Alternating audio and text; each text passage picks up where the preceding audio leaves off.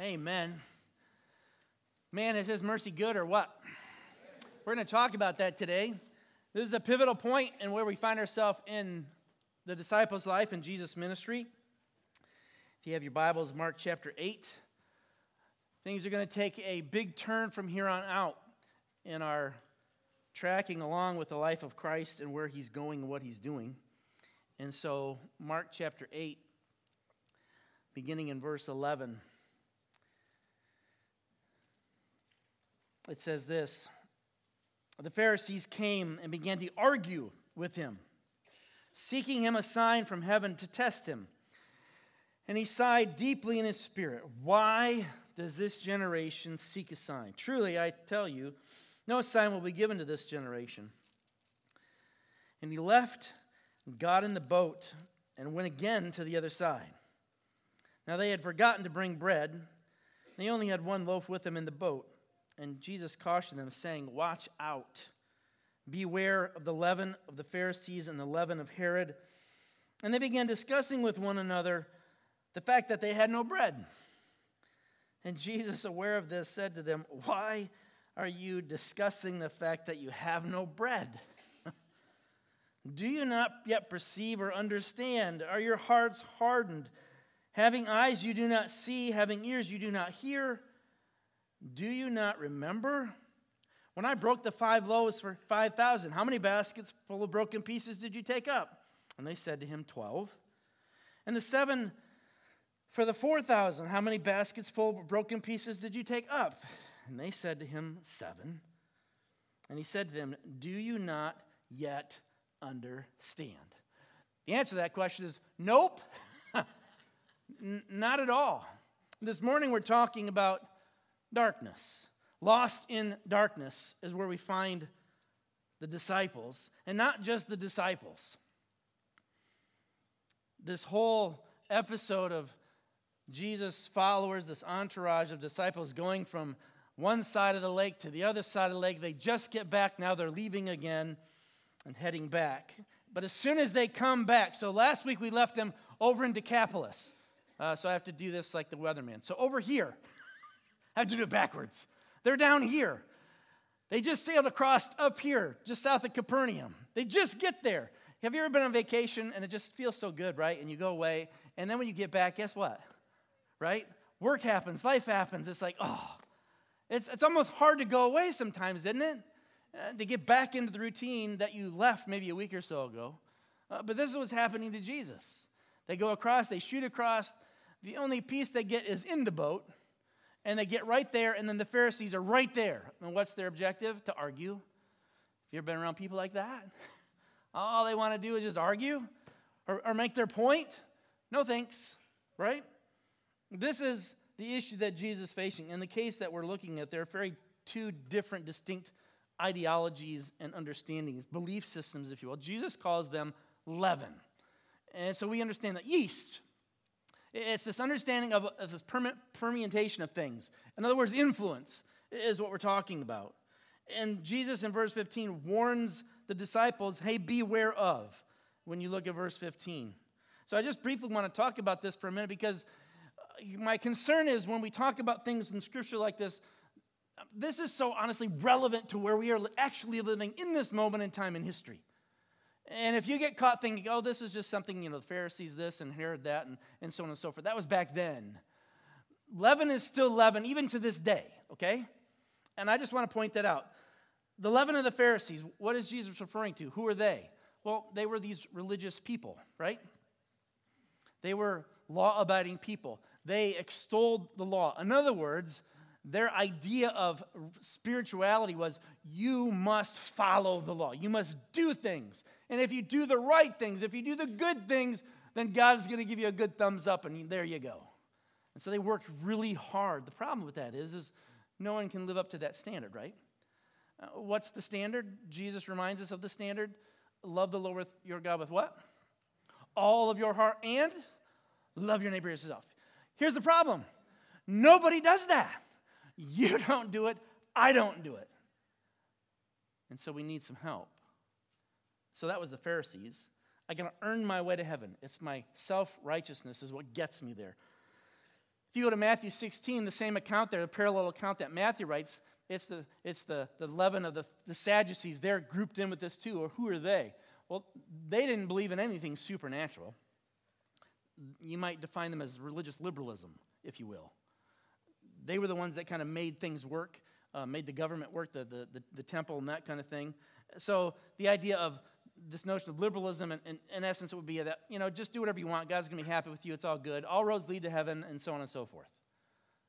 That would be a means in which you would understand what, where they were coming from. You know, we're only human. We can only do what we can do. And you just keep doing the good things, and God will be happy with that, and, and you'll get there. Don't worry about it. But there is no such thing as supernatural. There is no resurrection of the dead. You know, this is it. You live, you die, that's it. And then he adds the, the leaven of, the uh, of Herod, which would be Caesar, government, which is just flat out secularism. It's just, it's just that. That's, that's what it is. It's the coercion of, of you're going to do this, and because we, the government, have the power to make you say and do these things, guess what? Well, we can do that. And we're going to do that. And so Jesus is saying, beware of these things.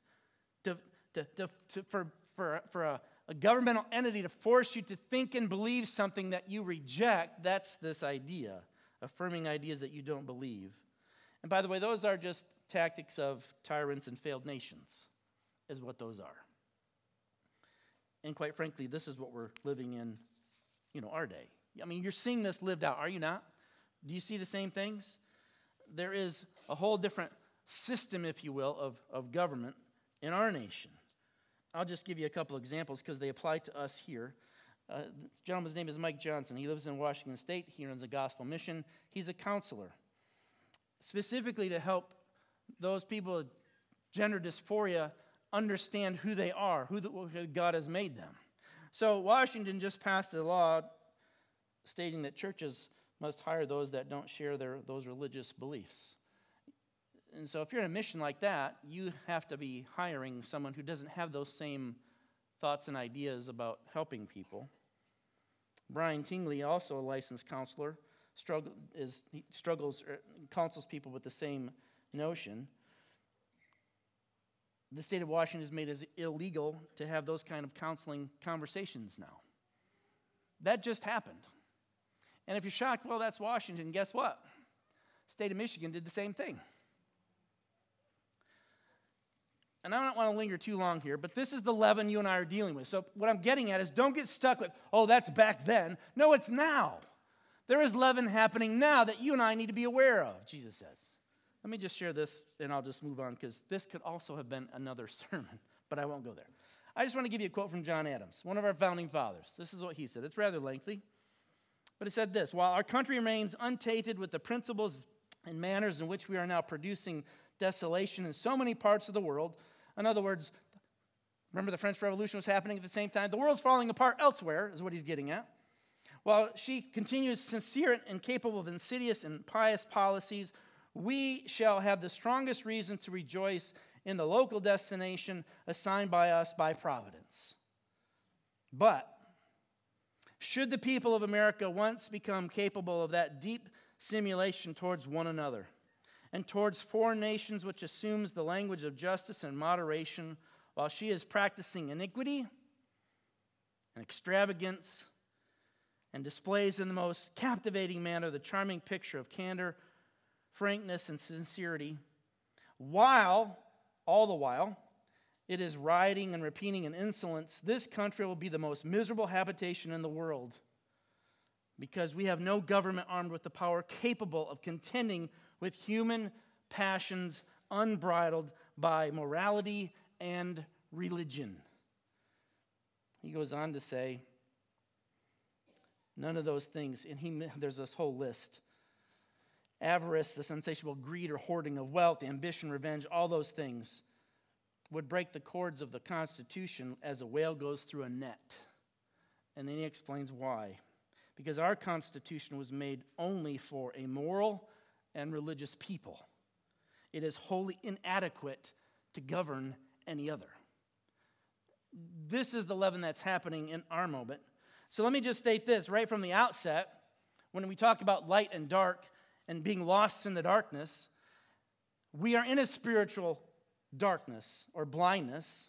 That is humanity's universal condition. It's who we are. Ever since Adam opened the door to let sin in the world to this day, everyone is born spiritually blind. Paul says in Ephesians 2, describing this, he describes it as being dead, being dead in the trespasses of your sin. That separates us from Christ. God is light. Christ is the light that has come into the world. And if you are dead, in other words, you are separated from the light, you are in the darkness. So, the whole point here, this whole focus where this is going to, this fulcrum where we find ourselves in Mark chapter 8 is going to pivot now, where Jesus is going and what he's going to do. So, we dare not take lightly what is happening. Without the light, you are in a hopeless condition.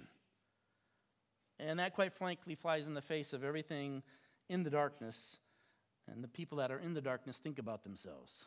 In fact, they don't think that at all. In fact, they think just the opposite. I'm the one who would declare that Jesus Christ is the light. That's the one that's in the darkness. So listen, every religion that man has made, and every religion that makes the claim to know what lies beyond after this life, that they have the knowledge of the spiritual world, how do they know? Even the naturalist, the Darwinist, whatever you want to call it, who claims that there's no such thing as a spiritual world, like the Sadducees, that this is all there is, this is life, there is nothing else. They make that claim. How are they able to make that claim that there is nothing else? This is all there is. How do they know? As if they've gone there only to find out that that doesn't exist. In other words, it's all a lie. So here's God's claim. And here's what God is claiming no religion, save true Christianity, can bring anyone to the light. That's God's claim. The knowledge of God, specifically the God of Abraham, Isaac, and Jacob, as he describes himself, the God of the living, not of the dead. And everything else is a lie. And you can find some of those things, and I'll just give you a couple texts. John chapter 1 is a good place to go. Actually, the whole, this whole letter is just amazing because he repeats this over and over again. But John chapter 1, verse 4 In him, Christ, in other words, was life, and the life was the light of men. The light shines in the darkness, and the darkness has not overcome it. Little scientific fact there for you, right? I mean, you can be in the dark, but as soon as there's light, I mean, we could shut all these lights off. I could light one candle and it would permeate, right? It's an amazing understanding and how, how those things work. Same gospel, chapter 8, verse 12, Jesus said this. He's again, he's talking to the scribes and Pharisees, the ones who are in the dark.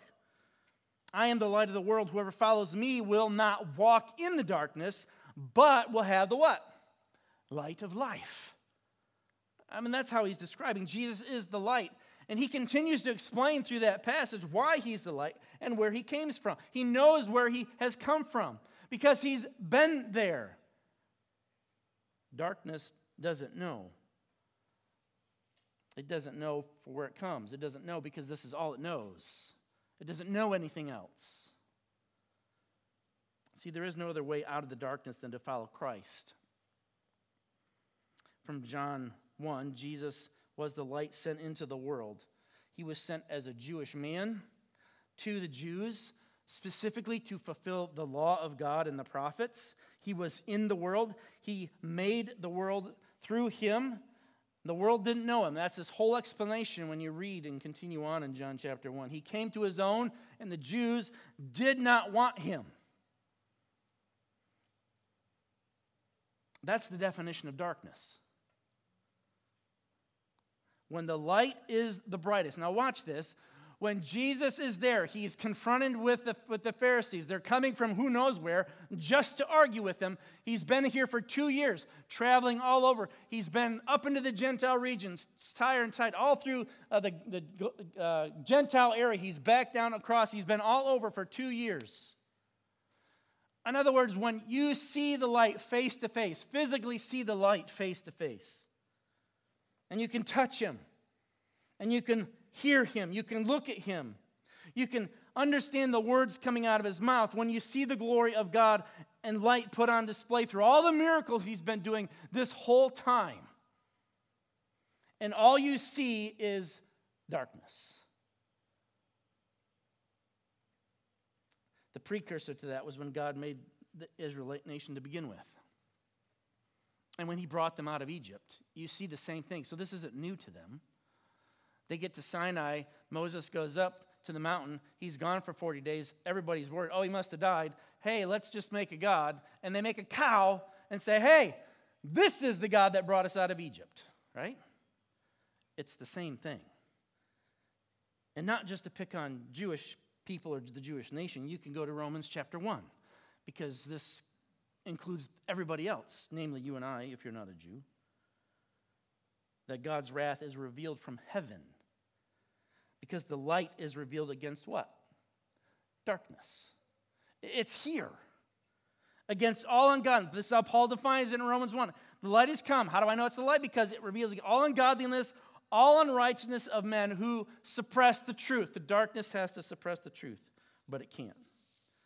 So Paul goes on to say that God made the light known to them because he put it inside every one of you. That's why I say there's no such thing as an atheist. There isn't one. No such thing.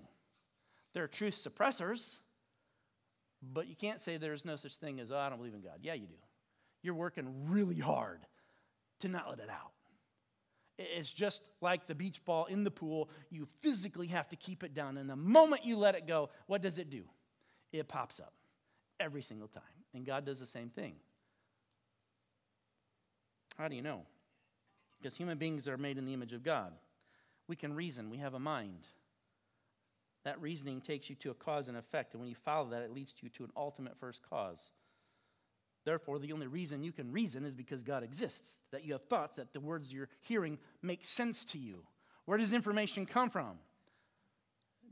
I was taught that it evolved. Well, where did that come from? And how did it go? So you have to decide this is the light, this is the darkness. See, the darkness will never go to say God exists. It can't, it won't, it never will. You see this all through Scripture.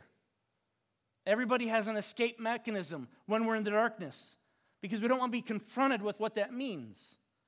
John 3:16 may be very familiar for you, but chances are you stop there, which is unfortunate. And when you continue to read past John 3:16, you get to the verse that says, "Light has come into the world, but men love dark uh, love the darkness more." They love more darkness. Ephesians 4:17 does the same thing. It demonstrates what darkness is, the futility of the mind. It has a physical consequence of suppression and living in the darkness. Your mind isn't clear. Is that not the culture we're living in? Man's reason should take them to the light, to righteousness, but because they don't want it, they want the darkness more, their understanding is darkened. What don't they understand? They don't understand who God is. Why? Because their heart is hard. They refuse to bend the knee. That's at issue here. If you go back to Mark, this is where Jesus was with the Jewish leaders. In verse 13. And this is one of the this is one of the statements you never want to hear when you get to, it's just tucked in there. When you go as he's dealing with the Pharisees. Verse 12, he sighs deeply, which I appreciate. He's not giving up on him. He's just really, he's really, you're, you're just so bent on the darkness. And here's what he gets to. Verse 13. And he left them. This is it for them. He's only going to make one more pass real quick through this region, but this is it. There is no more light for them. See, there are two types of darkness, and that's what I want to get at today unlimited darkness and limited darkness. Two types of characteristics, and I just want to talk about that real quick this morning. Unlimited darkness, a darkness that never ends. When you get to the place where Jesus says, That's it, I'm getting back in the boat, you're done. There is nothing more that I can do, say, there is, there's just nothing left. You won't hear it. And they, like in, again, John 3 19 through 21. What did they want? They wanted a sign. Give us a sign, Jesus. Prove it. Have you had gospel conversations like that? Hey, listen, it doesn't matter how much evidence you're looking at. Everybody's looking at the same pile of evidence. That's not the issue. The issue is your starting point when you look at the pile of evidence. I used to do this with students. It all depends on what kind of glasses you're looking through when you're looking at the pile of evidence. Whatever lenses you're looking through, guess what you're going to find? Exactly what you want to find. Now, the question, hey, isn't that circular reasoning? Well, at some point, you're going to get there, even with God. Because everybody has a starting point, right? We keep talking about this. everybody has a standard, everybody has a belief system. You just got to ask a handful of questions to find out exactly what they're standing on. And I would say almost, if not 100%, they're always borrowing from the Christian God because they have to. So the Pharisees wanted a sign to justify themselves. What is un- unlimited darkness? They like it. That's the first point. They just like it. I like the darkness. I like what I get to do there. I like who I like it all. I just like it. And to justify themselves, they demand a sign. They wanted a sign. And specifically a sign in heaven, which I did a little research, and it's just this understanding that if you could give us a, a miracle in the sky, right? I mean, you know, Joshua, the sun stood still. You know, some different things happened back in the day, these really amazing miracles that defy physics, logic, and everything we know about science. Hey, if you could do one of those, then we could believe maybe. Because earthly miracles, so here's the, here's the distinction that I think they're trying to make. If you did something up there, that's heavenly, but something down here, mm, that could be demonic. And maybe they went back to their own history with Moses and Pharaoh. Hey, Pharaoh's priest did some pretty cool things too, you know? They did some pretty cool tricks. And what did the conclusion that they come to about Jesus? Hey, you cast out demons by what? The prince of demons. That was their argument. They like the darkness. So there is no sign, there is no rationale that light can dissuade to get them to see. And do they really need more signs? Truly? If you go back to John chapter 3, Nicodemus comes to Jesus at night. He's one of these guys. He's one of the Pharisees. One of those that I believe found the light eventually. But he asked this the way he comes to Jesus, he comes to him by night. And what does Jesus say? What does he say? We know who you are because these things are coming from God. We know you're from God. Who's we? All the rest of the Pharisees. They all knew. Nicodemus' testimony to that. They all knew. They're just suppressing it because they like it. Not only do they like it, they want others to join with them who hate the light. So you have the Pharisees, you have the Sadducees, you have the Herodians, you know, the, the, the political arm of everything. There's a common hatred even among enemies. None of those factions got along at all, right? You know, the, the, the saying, my enemy of my enemy is my friend, that's it. We don't like each other, but we're in the dark, so we'll just, you know, hang out here. But we really don't like that. So let's join forces and attack that they just want more people. They just want to join others who hate the light. Unlimited darkness loves darkness. They want more people to validate themselves while they're in the darkness. And the more darkness, the better.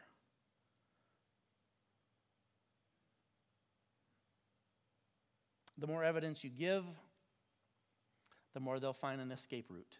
Everybody has one too. And all the conversations I've had um, all of these years, especially with students, everybody has an escape mechanism.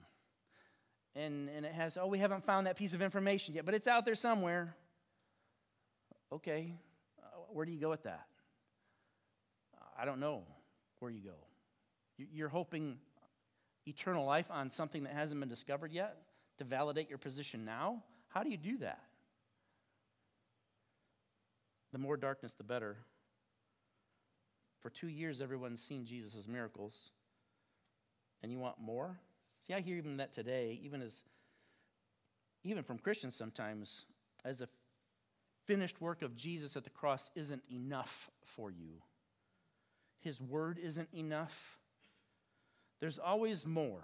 There's always something else, another spiritual high, another spiritual feeling for Jesus to run his dog and pony show out. Show me so I know you're there. Really? And I've, again, had some of those conversations in my life. what else do you want him to do? Oh, but I gotta have this feeling. I just I gotta feel this. Why? Do you not trust what he's done? Do you not trust what he says? Can that not be enough? See, the problem with that is you're always rushing to the next spiritual high. But how long can you stay there? What has to happen inevitably? You're going to end up in the valley, aren't you? You and I have all done it. Something is going to happen to knock you off of that. Something in life that's going to happen. How do I know that? Because Jesus said, In this life, you will have what? Much tribulation, trouble. Do you have trouble? Can you stay up there all the time? No, you can't. And then when you traverse down into the valley where things are hard and dark and ugly and messy, what's the question? God, where are you? Why don't I feel something? What, what's happening? That's why, to me, those things are so dangerous. I mean, consider what Pharaoh saw. Consider what, what he did. Look at the more Moses did, the harder his heart got. Look at only a heart that hears the truth can be hardened. The more you sit under the gospel presented, the more you understand the nature of God's word, the more you hear it, the more you hear it, and the less you do it, that the harder your heart come, becomes. 2 Corinthians 4, Paul says this If our gospel is veiled, in other words, hidden, he's, he's pulling back from Moses, remember?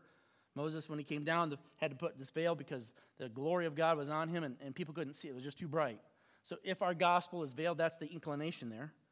It is to those who are perishing. The God of this world has what? Blinded the minds of unbelievers to keep them from seeing the light of Christ. What does Jesus do? Verse 12, he sighs. He still sighs over these people that he cares and loves so deeply. And it's a heartbreaking moment over their hard hearted and spiritual blindness, over just an obstinate unbelief and a willful ignorance. They loved the darkness. They loved others who loved the darkness. They loved more darkness. And finally, you get to the point in verse 13, you get to the point of no return. And Jesus says, No sign is going to be given. If you go to Matthew, he'll say, Hey, the only sign you get is the one of Jonah. So it's not one he's doing. They've got to go back into their own, own the Old Testament or their own Bible that they had at the time. And he gets in the boat and he leaves them. Matthew is interesting, gives them a little more uh, insight because he says, he talks about the weather. Hey, you don't get it, but you can go out and go, hey, if it's going to be, you know, red sky at night, to, to, you know, sailor's delight and all that, tomorrow it's going to be a good day, right? You can do the weather, but you can't do this. You can tell the seasons or the times, but you don't understand. But you can't tell the season and the time that you're actually living in. The one Moses actually said for you to watch for, and you don't even see it. In Matthew's account, especially, he just buries them in judgment. This is what he says You evil and adulterous generation. Again, this is coming from meek and mild Jesus, right? What season is it? It's the season of salvation. And the only sign you're getting is the sign of Jonah, which they wouldn't understand. And so Jesus left them to their own fate. Listen, it's not just an eternal fate, it is that. But in less than 40 years, Jerusalem is going to be just wiped clean by the Romans in 70 AD. See, the world is full of people like that who live and love in the darkness. And the effect isn't just for the great and terrible day of the Lord and his judgment, it affects you and I now. You're seeing it now. You're seeing it in our culture. You can go to other cultures. I've been had the privilege of going to other places in the world and you see it there too. It is lived out in real time. And the darkness hurts people, it destroys lives. It destroys the lives of other nations who reject the light. And just to be clear, this nation has become a nation that once loved the light and is quickly moving into the darkness. So you don't have to wait for eternity, in other words. It's happening right before our eyes. It's a fearful and dangerous thing, a tragic thing to be left, to be abandoned, to be given up by Jesus. Paul says the same thing in Romans. So this is unlimited darkness now. There is nothing else for them to do. And Jesus rendering his judgment on these people that he's communicating to who have seen these amazing things for the last two years. But there's another type of darkness, and I'll just call it limited darkness. Well, what is that? Well, that's the people that got in the boat with Jesus. What's the difference? With limited darkness, there's hope. Remember, we all start there, but Jesus is calling a people to himself. There's the hope that he gives. The Psalms that was read this morning the light is my salvation.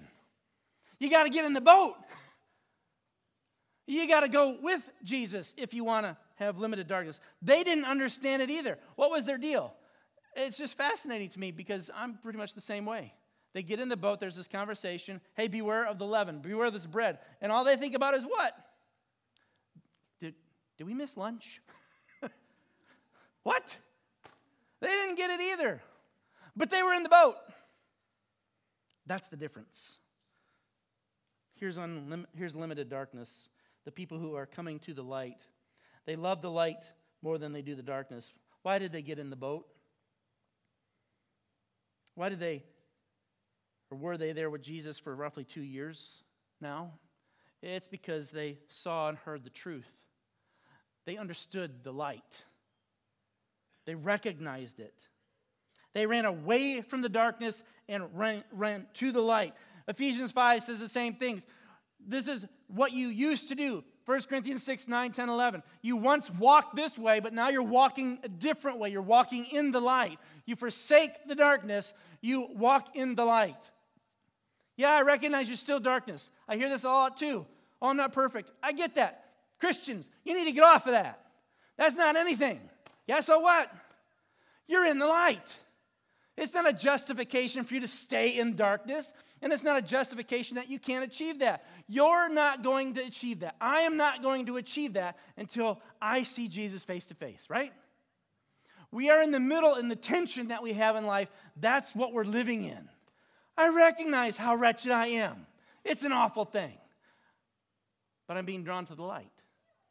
Christ is growing in me. There is less of that than there was in my former life, right? I'm not standing on the shore being left, I'm in the boat.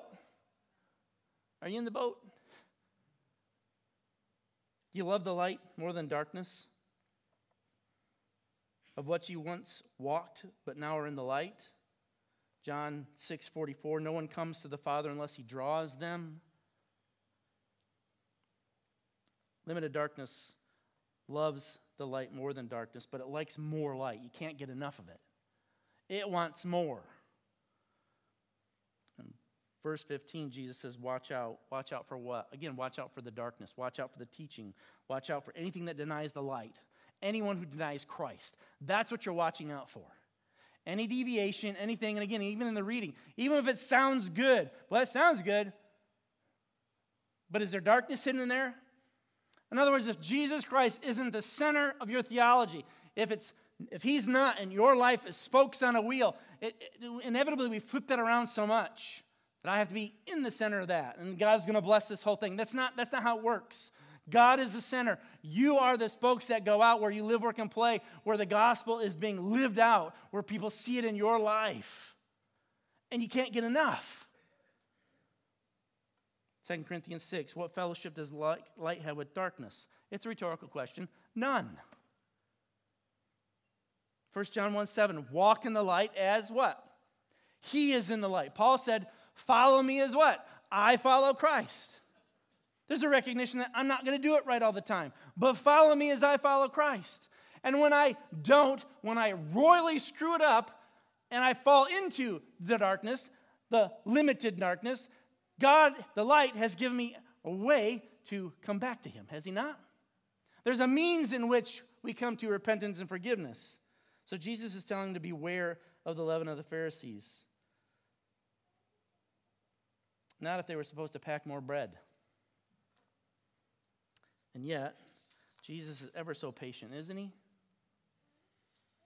Ever loving. But he's asking, is your heart's hard too? And so he draws them into light and asking them to do what? Whenever you get to that place, what does Jesus ask them to do? He asks them to remember. We forget, don't we? Forget where you put your keys. Sometimes you leave your kids here when you go home. Have you? no, truly. I've had that a numerous times over my student ministry history. You're hanging out like, where's your mom and dad? Because they're all playing and having fun with kids. I don't know. And of course, they drive separately, they're doing different things. And then it's like, oh, you get that, you know, really sheepish phone call. Um, are my kids still there? yep, yeah, they are. what is he asking them to remember? The miracles he did? What are we about to remember when we come around the Lord's table? Do you see why? See, the limited darkness, to fight against that, you have to remember what God has done in you and for you. God has been faithful in the past, He will be faithful in the future. That's the lesson of the prayer that you just asked about, meaning they, hey, teach us to pray. That's what we just went through. It's a lesson we've been teaching for two years. Remember the Sermon on the Mount? Seek my kingdom first, and all these things will be added to you. Don't worry about what you're going to eat, what you drink, what you're going to put on. Your good Heavenly Father knows these things. But sometimes we forget, and that's why this darkness is limited. And this is why we come around the Lord's table as Jesus asked us to, to remember. But sometimes, in the stress of life, we are more sometimes like Peter when he got out of the boat at the bequest of Christ, and we look at all the waves and everything crashing around us, and we take our eyes off of the light. And yet again, because we are in the boat, Jesus, in his goodness and grace and mercy, reaches out to grab you. He doesn't let you go. We just sang that. And he will pull you back in the boat every single time. With love in his eyes, patience, willing to forgive. He will never leave you floating in the ocean. But you got to get in the boat. Matthew makes this kind of even more clear after Jesus goes through this. He says, Then they understood. He was talking about avoiding the false teaching of the Pharisees, not what they were going to have for lunch. They received more light. And finally, there is no turning back. They crossed the lake. This was it. Listen, this was an understanding in their mind that there was no going back to the Jewish form of things. Now, they didn't understand it all, they didn't have all the revelation, they didn't have all the light yet, but they knew this was the breaking point. Can't go back to that. This is something new. This is the new covenant. This is the church that he's going to start. Now, we don't understand it yet, but they will shortly, in just over a year. There was no turning back for them. Many of them would see him all the way to the cross. 500 of them would see him after his resurrection for 40 days. Confident of the light that they knew, understood, and they stayed in it. Listen, everyone is blind, and it's only the gospel of Jesus Christ that offers the light so the blind can see. So, do you know this light? Hey, Jesus, thank you for your grace and mercy to get us in the boat, to travel with you, to not leave us on the shore of unlimited darkness, where confusion, helplessness, hopelessness, and ultimately death reign. And again, not just in our eternal punishment, but even in the here and now as we do life as a people, as a nation. Father, we see the darkness all around us. So, God, I pray for more light. Well, not even more light, but more understanding in our own hearts and minds of your light. That you would grow us and mature us in the nature and character of Christ. that the light would be clearly seen in each one of us. That we'd be unafraid to speak the truth in love and not to play along with the lies that so many are expecting us to play along with. That we wouldn't cover up the lamp that is in the middle of the room. And Father, to be prepared for the tension that comes. God, let this body, let this place, let this time and this moment and where you have placed us and put us, let us recognize the light of Christ that we may shine it ever so brightly where we live, work, and play. In Jesus' name.